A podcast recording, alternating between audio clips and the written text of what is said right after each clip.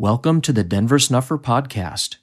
This is the second part of an interview Denver did this past summer with Rick Bennett for his Gospel Tangents podcast, which is presented here in its entirety in this series.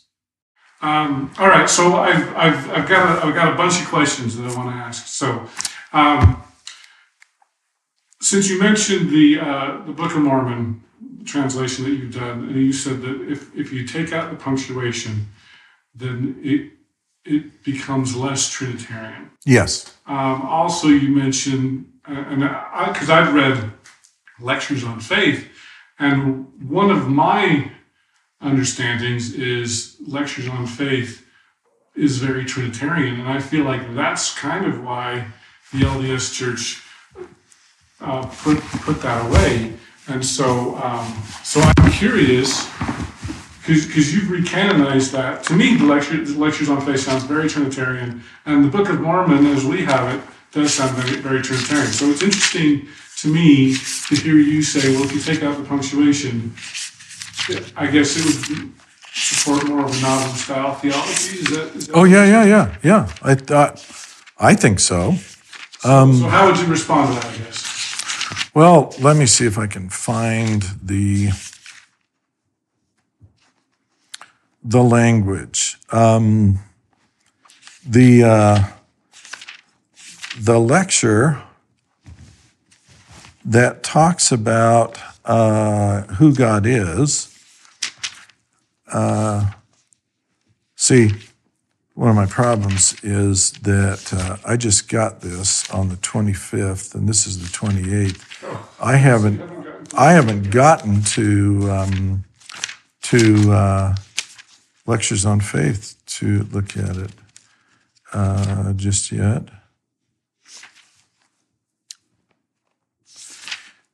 There's a definition given of who God is there uh, in lectures on faith. And it says that there is God the Father, who is a personage of um, uh, spirit, power, glory. And then there's God the Son, and he's a personage. And then there's the Holy Ghost, and the Holy Ghost is um, the mind of the Father and the Son. And um, that is very Nauvoo era doctrinally correct. Um, and uh, and that that definition of God is one that he returns to. The Holy Ghost in, in the lectures on faith um, makes the, uh, the personage of God uh, two, two individuals, and then in addition to the two individuals, uh, the Holy Ghost is the mind of, um, of the two of them. Well, this is also in your um, Pearl of Great Price um, definition because it's in the book of Moses, but it's in Genesis chapter 4 and these.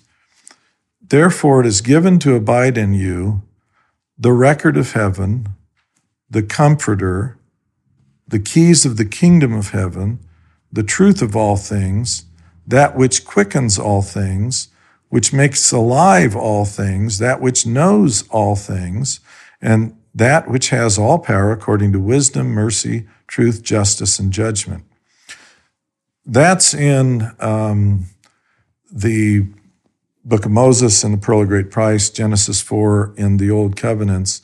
That's the definition of the Holy Ghost, the comforter that God or that Christ says he will send in the book of John to the disciples after he ascends, that comforter is the record of heaven, the comforter, the keys of the kingdom, the truth of all things, and so on, which is exactly what is the lecture on faith description of the Holy Ghost, which is the mind of the Father and the mind of the Son, the record of heaven, the truth of all things, that which quickeneth all things, and so you have two personages in lectures on faith. You have a Holy Ghost that is really a manifestation of their minds. You have in the book of Moses, uh, the Joseph Smith translation of Genesis chapter 4, the Holy Ghost being the record of heaven, the truth of all things, the comforter. Um, you have uh, the Holy Ghost not as a personage, you have the Holy Ghost as a um, as a kind of vibrant force of truth that is bestowed upon mankind generally. Then we have from the Willard Richards pocketbook that uh, statement by Joseph that the Father has a, a, body of flesh and bone, the Son also, but the Holy Ghost has not a, a, a, body of flesh and bones, but is a spirit.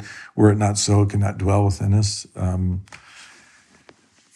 and uh, there's an interesting article written about how that came about. That didn't stabilize. It went through multiple iterations and multiple expanding and contracting versions of what it was that is attributed to Joseph Smith before Brigham Young finally settled the dispute and, and reduced it to what is now in the in the um, LDS uh, Doctrine and Covenants. Um, that may or may not be a reliable definition of the Holy Ghost. Certainly, what we have in lectures on faith that Joseph vouched for the accuracy of, and what we have in the uh, Genesis chapter 4 or uh, uh, Pearl of Great Price, Moses, there, I think it's Moses chapter 6, um, is a kind of different definition. So um, I don't think Joseph started out Trinitarian, although when he reports what he learned from the first vision in his story that he wrote in 1838 is that he went home and essentially said, I learned for myself that Presbyterianism isn't true. And that was his response to his mother when she thought he looked rather haggard from what the encounter was. Never mind, I'm well enough off. I've learned for myself that Presbyterianism isn't true. And I think that was probably what Joseph got out of the first vision on the day after the first vision. Um, anyway. So, so you're saying that, okay. So you're saying that Lectures on Faith is not Trinitarian, essentially. I mean, I, no, I don't think so. You don't think this? Okay. Yeah.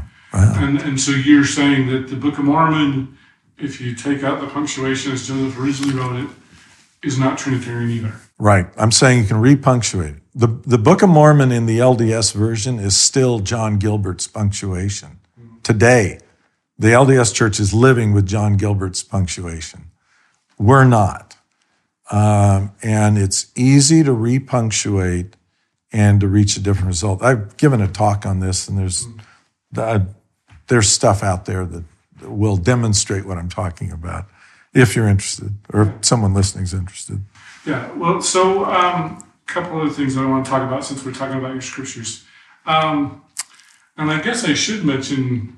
Uh, I, I've read your book, uh, "Passing the Heavenly Gift," Um, one of the things that and, I, and you're willing to admit that? Are you, do you still have a temple recommend? I do actually. but uh, yeah, so we should we should probably talk about that one because that was a bit of a controversial book, um, and, and, and, I do want to talk about the history of that. But but the reason why I bring it up in the context of your scriptures is uh, when I read it. Um, one of the interesting things to me was your your take on um, section 132 of the Doctrine and Covenants. And uh, from what I understand, you had said, and I've heard various things, so maybe you can clear up this, but when you wrote in Passing the Heavenly Gift, you had mentioned there were really, it was really four revelations.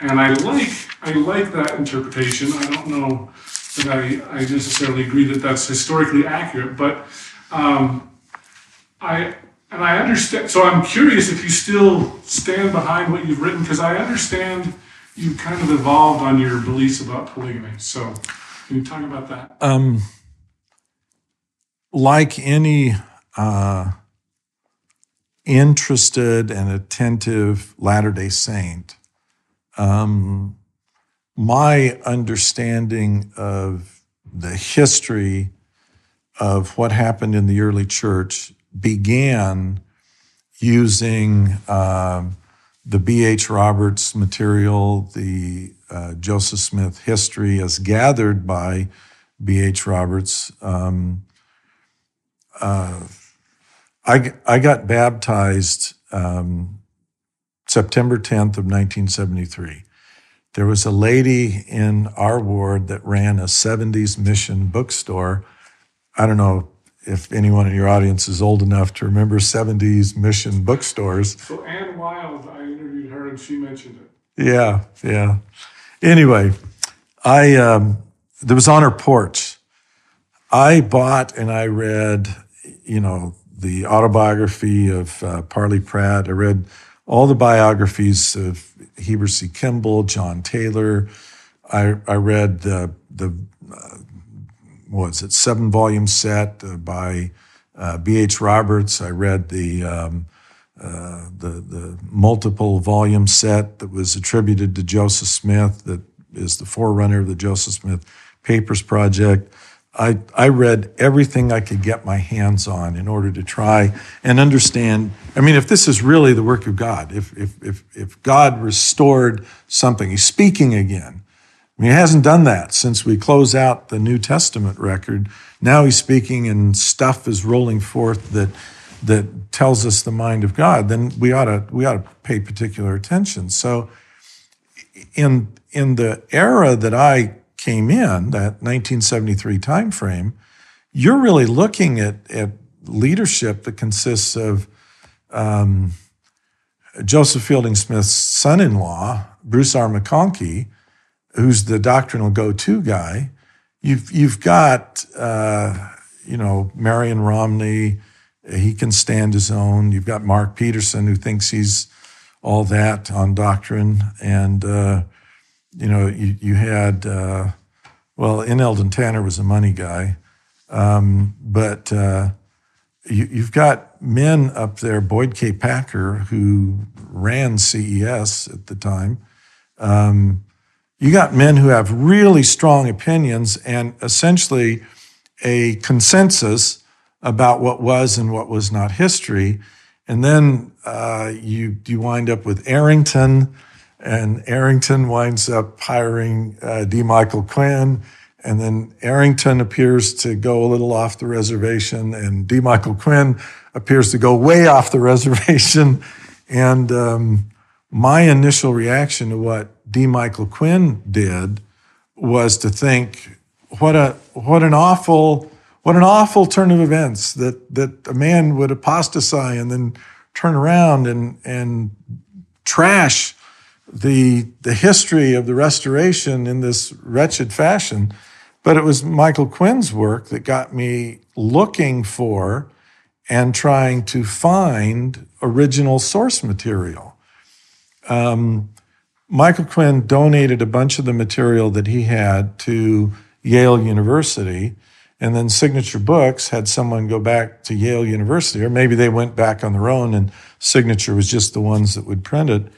And so these diaries and these journals begin to roll out that is the source material from which Michael Quinn drew his conclusions because he had access to and made copies from the church archives that weren't particularly open. Arrington made them open somewhat, but, but they weren't particularly open. So church history was written from a closed point of view a controlled point of view.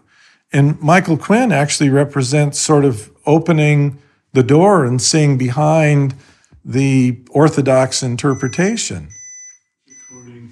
So, so the materials that Michael Quinn made available became available, and this this orthodox traditional view of history, which I understood well. I mean, I had studied it. I I was a uh, Fielding Smith, McConkie, Packer disciple, and to me, Michael Quinn's view was heretical.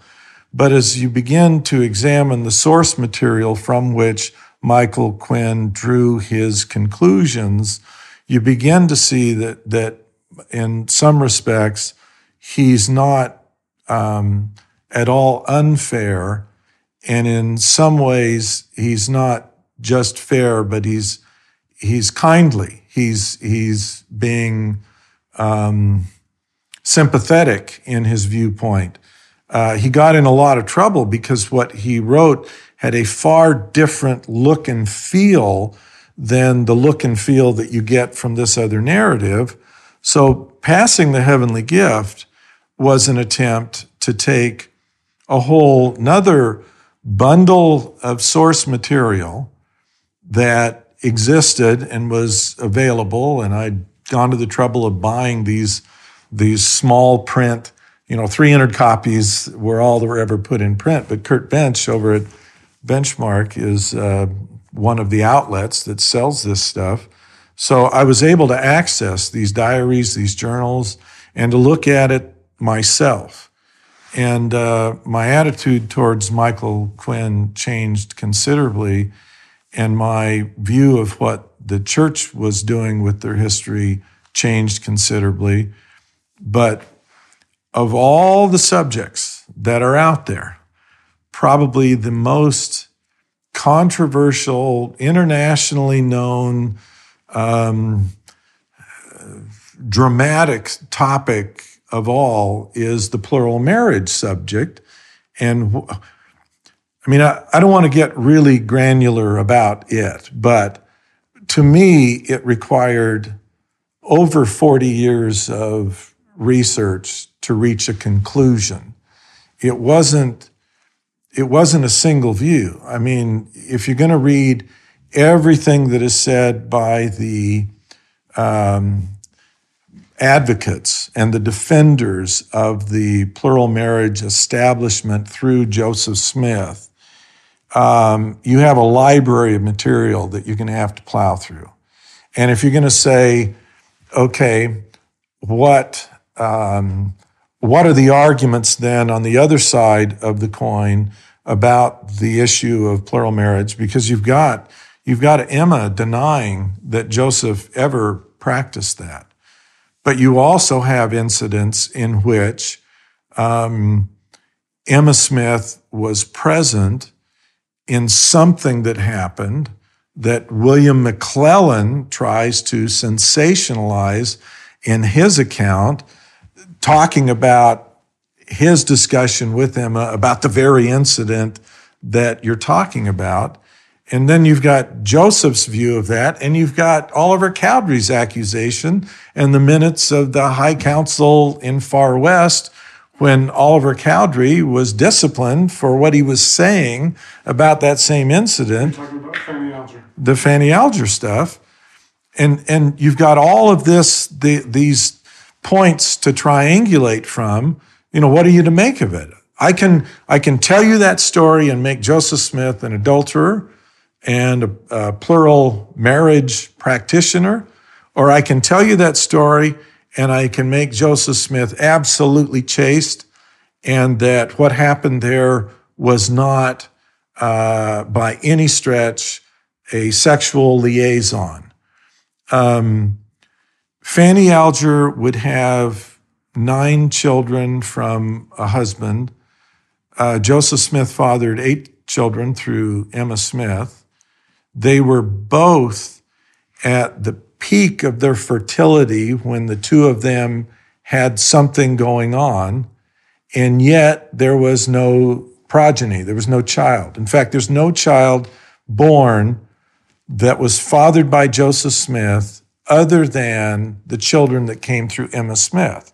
So if you're going to turn Joseph Smith into something that is akin to the narrative told by the LDS church, one of the questions that ought to enter into your balancing of what happened is the absence of any progeny when you've got a fertile man and you've got fertile women who bore children to other men but never bore a child for Joseph Smith, what effect ought that have on your thinking and interpretation of the historical events? And you got Emma Smith's denial that anything had gone on. So um, it's it's a long, arduous process to get through enough of the source material in order to form a fair opinion. And even after you form a fair opinion, and the one I had initially in passing the heavenly gift reached was that if um, if people are reliable, and one of the stories of the angel with the drawn sword comes from um, Eliza Snow, and Eliza Snow someone for whom I had some respect. Um, so I'm going to give credence to that because of her, and the story that she tells suggested that um, something happened in order to provoke Joseph to initially begin implementation of something that Joseph Smith was reluctant to implement. Well, um, you go to the High Council minutes in Far West, and Joseph is acquitted, and Oliver Cowdery is convicted of slandering him, and everyone heard it you go to the incident in Nauvoo when Joseph dictated a revelation in July of 1843. It was written down by William Clayton. Hyrum Smith took the revelation. It was read to the High Council of Nauvoo. The High Council minutes in Nauvoo talk about what was read to them. And they say it's an explanation of an ancient order of things and it has nothing to do with some practice today. How do you reconcile all of the different triangulation points? Because this now is a contemporary statement, both in the High Council in Far West and the High Council in, in Nauvoo. These are contemporaneous things that suggest there's a problem with the narrative that Joseph is out there bedding women, uh, including in the most outrageous form, bedding young teenagers. Well, uh, to his credit, when he wrote Rough Stone Rolling, Bushman grapples with this issue.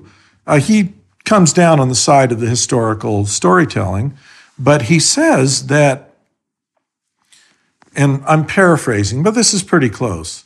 Uh, he says that um, Joseph Smith was not a Lothario and that he didn't father children with other children, he, with other women, that his desire for sealing appears to be related to plentitude in the afterlife. Plentitude in the afterlife. Well, somewhere along the line, the idea of sealing and the idea of marriage become one and the same and they overlap into, well, if someone's sealed, then someone's married. And it's not at all clear. If, if you go back, it's really hard for people to um, accept this idea. I had dinner with Michael Quinn and I, I posed this. That's interesting. Yeah, I posed this to him over dinner. I said, okay, let's take June 27th, 1844, and let's say right there, that's the end of the historical that's the, record. That's the death of Joseph Smith. Yes, that's the day Joseph is killed in Hyrum. That's the end. You, you consider nothing that got written down or got introduced after June 27, 1844, and you are limited absolutely to the material that got its existence put pen to paper before that date. Okay? What do you have? What do you have to support Joseph Smith practicing plural marriage with sexual relations with other women than Emma? It was an interesting dinner. It was an interesting evening. We had an interesting conversation. He, well, I don't know if I had to quote him. I don't know if your listeners are going to be offended, but it, we got on that topic because he said that his his reaction to my position on the plural marriage subject was bullshit. And I said, well, okay, then let's, let's start with the proposition that we're going to take June 27th and we're only going to go before. And we went back and forth for a few minutes, and he said, I see where you're coming from. Because if you consider the source material that only was extant So on that date, All the temple lot case and everything because it's after June 27th. all of that stuff, all of the affidavits got gathered. Look, the idea that you get to practice plural wivery is not made public until 1852 in a general conference talk in which uh, Ors- Orson uh, Pratt was assigned to introduce the topic by Brigham Young, and then Brigham gets up, and and then you've got the the the historian, uh, the assistant historian that had worked in uh, in Nauvoo and who was working in in Salt Lake under the leadership of um, uh, Kimball, um, running the historian's office, and he says in one of his diary entries that the records that they brought with them from Na- Nauvoo, the records were being altered to conform to the new regime. You're talking about Heber Kimball. No, he worked under Heber Kimball. Um, his name will occur to me in a minute, but but he wrote in his diary, who's working under that that the records were now being altered in order to fit the new um, the new system of things, the new regimen, um, and and so you have to question if they're willing to go so far as to interlineate and alter original source material, including William Clayton's own diary being altered. Uh, one entry that you can see in the Joseph Smith papers has this, this incredibly innocent statement that uh, is is about uh, fidelity and monogamy, and it's turned into a statement about how only one man at a time has the authority to, to introduce the plural wife system, and that he, Joseph, was that guy from interlineations. Um, I've I've written about all this anyway. The, the, the fact is that if you confine yourself to what existed at the time that Joseph was alive, you have a very, very difficult time saying that there is evidence Joseph did anything other than practice something called sealing that was designed to create plentitude in the afterlife. Joseph Smith, as Bushman described it, wanted large families to go into the eternities. In um, John Taylor's book, The Government of God, he asserts that the government of God in eternity is the family. So if Joseph Smith is trying to restore on earth the family of God, the way in which you restore the family of God is to bind people together into some sealed family connection. Doesn't matter that um, they're married to one another. If you seal them together, you seal people into a family relationship that can exist on into eternity. So Joseph doesn't use the word adoption in the context of sealing until October of 1843. In the Joseph Smith papers, that's the earliest date I can find that in his diaries that the word adoption uh, gets used. Letters in the law of adoption. Yeah, um, a very misunderstood concept, but Joseph practiced something that was adoption. But apparently, the introduction of that occurs in about the October 1843 timeframe. Um, until then, if you're talking sealing, without defining what sealing meant, you weren't using the word adoption, you were using the word marriage in people's projection of what the word meant backward. If the sealing that took place was some form of familial tie that was designed to bind together as a family to Joseph, who had uh, a connection that had been made to heaven, then what was being sealed was a family and not um, a sexual partner. Um, but beginning in that October 1843 timeframe, there there comes out something that results in um, adoption. Joseph will be dead within six months. Between the October mention and the time of his death, six months later, there really isn't enough time in order to develop um, even a even an adequate historical record of what Joseph was doing with the idea of adoption in that in that time period. It gets mentioned, and then what happens is that following his death, by the time you get to the 1845 November to February 1846 time period, there is adoption practice going on. The, the language that we get and in the word and the will of the Lord um, about captains of 50 and captains of 100 is actually it's it's actually kind of code for public consumption. That was adoption practice going on in the Nauvoo era.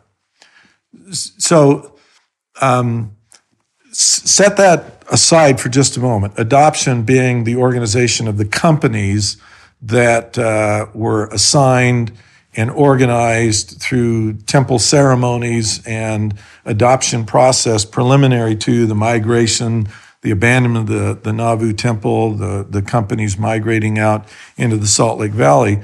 And um, they practiced something called adoption.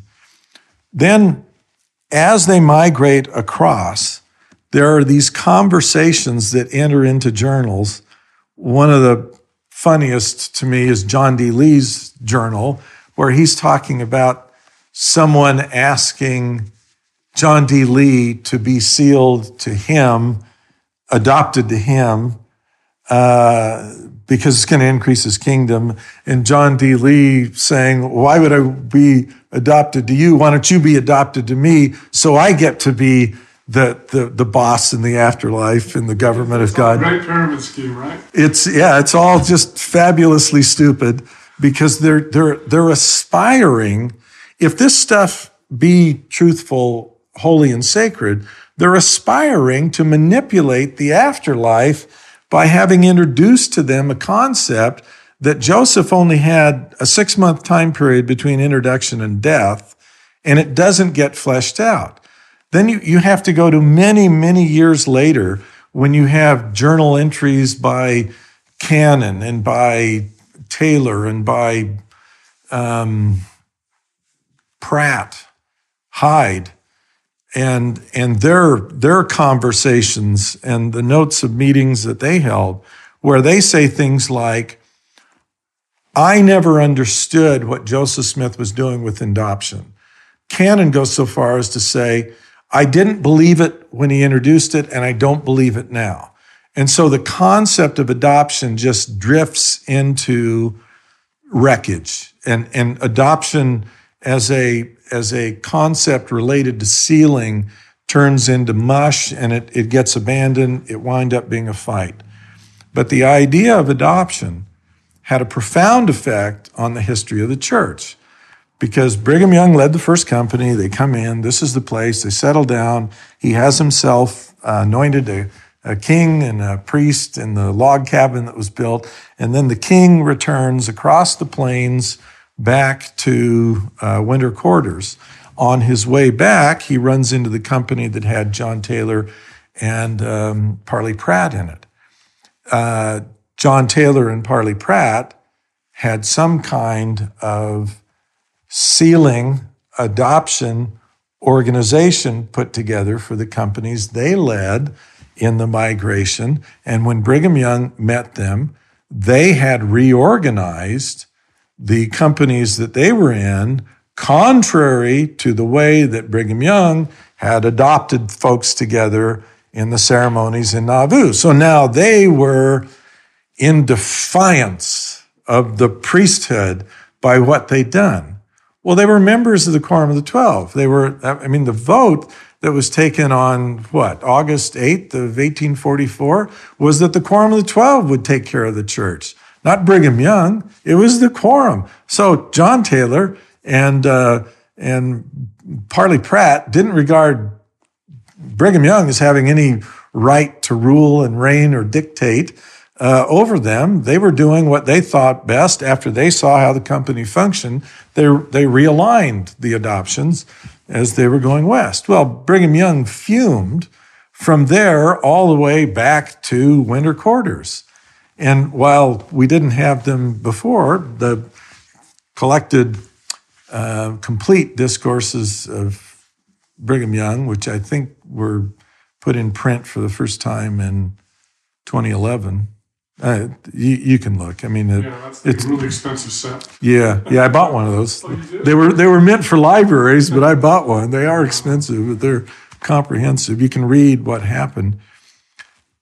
There's there's a when Sidney Rigdon was campaigning to be elected after the death of Joseph Smith. His his speechifying in Nauvoo to try and solicit votes for him was bizarre. I mean, he he his he, he seems deranged. Brigham Young spent several days trying to persuade Wilford Woodruff that he, Brigham Young, needed to be elected president. They needed a president. And Woodruff wouldn't relent. His position was it required a revelation to reorganize the first presidency. And um, Brigham Young's position was it didn't require a revelation, it just required a vote. That Joseph Smith got made president by revelation or by a vote of the, the, the group. He did not get made president by a revelation. Common consent. Yeah, it was just an election. It was just, and that he could be elected the same way and it would have exactly the same effect. No revelation required. And eventually he wore down uh, Wilford Woodruff. Woodruff got on board with that and they assembled, they called a general conference and they held a vote. Um, in the process of holding the vote, Brigham Young did some speechifying and and I tell you, it reminds me, it reminds me of Sidney Rigdon in the August campaign in Nauvoo for the election. He's practically incoherent. Now, to give him the benefit of the doubt, he'd kept Wilford Woodruff awake, haranguing him, and he couldn't sleep if he was doing that. So he's sleep deprived at the time he's giving the talk. But one of the things that he says in the aftermath of being elected is that he could hardly wait to get back to Salt Lake to have Parley Pratt and John Taylor confess that they are not Brigham Young, meaning that now he's in authority and he has, and he alone has the right to dictate what goes on, and that it is an act of apostasy against the priesthood to rebel against what the chief says, because they apparently were not willing to relent when they came across the plains.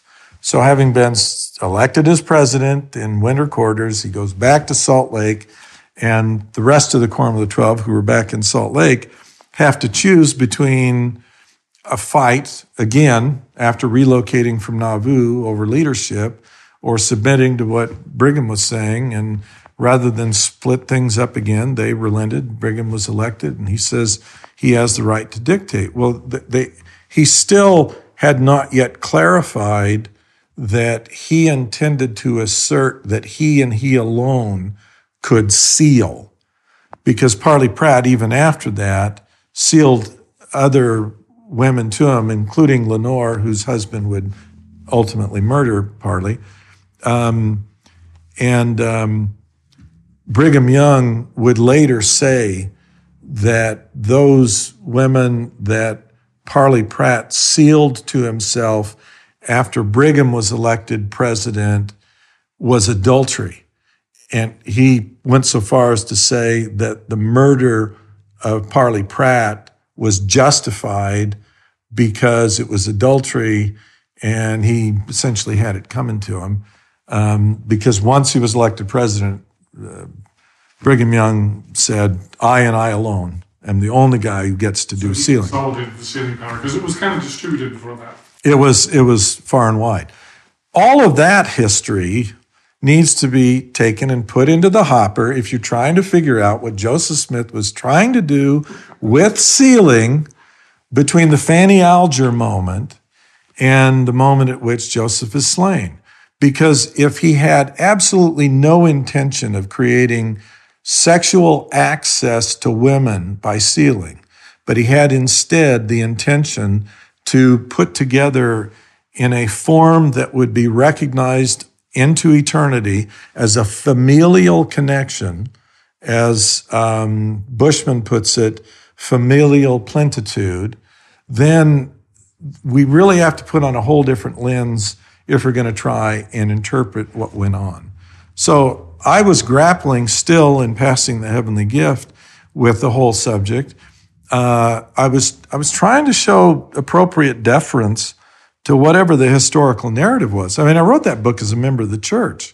I I didn't. I mean, I pulled every punch that I could pull uh, in order not to be someone that's just um, a hostile critic.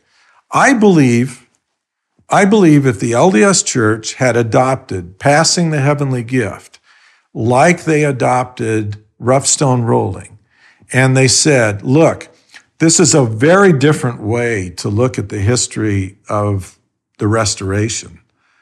But you can look at it this way. And if you do, you can still be, you know, happy and associate with us. I believe if they had done that, they would be facing today far less of a religious crisis than they are currently facing with the members of the church. I never left Mormonism. I never even left the LDS church. The LDS church gave me the boot, but I mean, I was a 100% home teacher. I was a, a, tithe payer. I was a temple recommend holder. You were on the High Council, as I understand? I was, I was a. Missionary prep, I think it was. I did. I taught gospel doctrine. Um, I was, while all this nonsense was going on, the flap about the book, I was helping at the request of the um, stake president uh, a returned missionary who had lost his testimony and was a student at BYU. And so uh, he said the only one he knew in the stake that could help the young man was me. And so I had him come over um, to my house. In fact, I would I would go I would go to interviews with the stake president preliminary to the issue of whether I'm going to be excommunicated or not. And on my way home from that, I would stop by and get this returned missionary in a faith crisis. He'd come to my house and we'd spend time talking about what his issues were. The first issue and the most troubling to him was polygamy. So we started with polygamy and we spent weeks talking about that topic. Then the next topic, I forget what it was, but we didn't, he had a list of concerns. By the time we got through the first two, he said, Really, I don't think I've got any other concerns because what you said satisfies me that I'm I'm looking in the wrong place for answers. There's there's more substantive material out there that answers. Because in your book, you basically said um, and this is really attractive to me. I'm going to tell you that. Yeah, yeah. That you separated the sealing from the polygamy. Yeah. And and from what I understand, with your new uh, version of, I know you don't call it the Doctrine and Covenants. The teachings and commandments. Teachings and commandments. Yeah. Um, you kind of excised the polygamy parts out of 132. I tried to fix 132. I, I actually went through it and tried to make it a consistent document. I, I said to myself, okay, knowing everything that I know about what went on in the restoration, if I start with this document, can I fix it? And I made a concerted effort to, the dramatically contradictory stuff. I threw out the contradictions and I tried to edit it. Probably threw out the condemnation to Emma, right? Yeah, yeah. I'm actually really glad to hear that. Yeah. That bothers me. I tried, I tried to fix it. And, and when I got all done with that, I thought, well, maybe that is, is if, if they were interlineating, I mean, D&C 132 was hidden until, um, yeah, when it was first announced in a, in a general conference talk by Orson Pratt. Uh, until then, it was hidden. What do they do with it in the interim? Because the only copy that we've got is in the handwriting of Joseph Kingsbury. Yeah, well, Emma, Emma burned the one, right? Yeah, well, Emma was was allowed to burn the one. She was it was everyone agreed to it. So, well, going back to here because But but but think about what the source is. Joseph Kingsbury. Joseph Kingsbury. It's not a clerk of Joseph Smith's in the historian's office. It's not a scribe of Joseph Smith. It's a guy. So you're saying it's a myth that Emma threw it in the fire? No, I'm saying that the copy we have, the only extant copy we have, is in the handwriting of Joseph Kingsbury. Mm-hmm. Whatever it was that existed before that, that he says he copied from what William Clayton wrote, and we've got Kingsbury's word for it. Um, Kingsbury did not work as a scribe or someone that helped write history for Joseph Smith. When Kingsbury was called to testify in the Temple Lot case, he refused to swear to tell the truth about 132. Hmm. He, he would not swear that his testimony could be charged with perjury if it wasn't true. He just refused to take that so oath. He did not testify? He testified. He, said, he refused to take the he, he, refused to take the oath, but he testified anyway. he oh, said, I'll affirm, I'll affirm, but I will not swear to it. And they want to know what the difference was. He says, affirm is just me telling you what I understand. But if I swear to it, I can be charged with perjury. And he didn't want to do that. And then let him testify anyway? Let him testify anyway. Well, I've never heard of that before. That's yeah. Yeah. Okay, but so so with passing the heavenly gift, you were under the I was still under the the effort to explore and try to understand. And so you believe that Joseph Smith did tried to make the church's story work with polygamy. Yes, tried to practice. Yeah, polygamy. trying my best to make that story work. But you don't you don't stand by that anymore. Well, I, I finally reached a conclusion. Part of the reason I was able to reach a conclusion is the Joseph Smith papers coming out and source material that didn't exist then, existing now, and research that was done by a number of others that uh, has also rolled out. I mean, I thought at the time passing the heavenly gift was printed, I thought the evidence was really equivocal. It's clear. Well, it's it's still thinks it's pretty clear, right? What's that? Michael Quinn still thinks it's. Well, Michael Quinn gives credence to the 1860 affidavits. I mean, he, he has a hard time envisioning the idea that a whole bunch of people would sign affidavits in uh, Joseph F. Smith's affidavit book to support the lawsuit if they were swearing falsely. And those affidavits were used as evidence in the Temple Lot case. So they were gathered with a specific purpose in mind. Well, think about it. Now,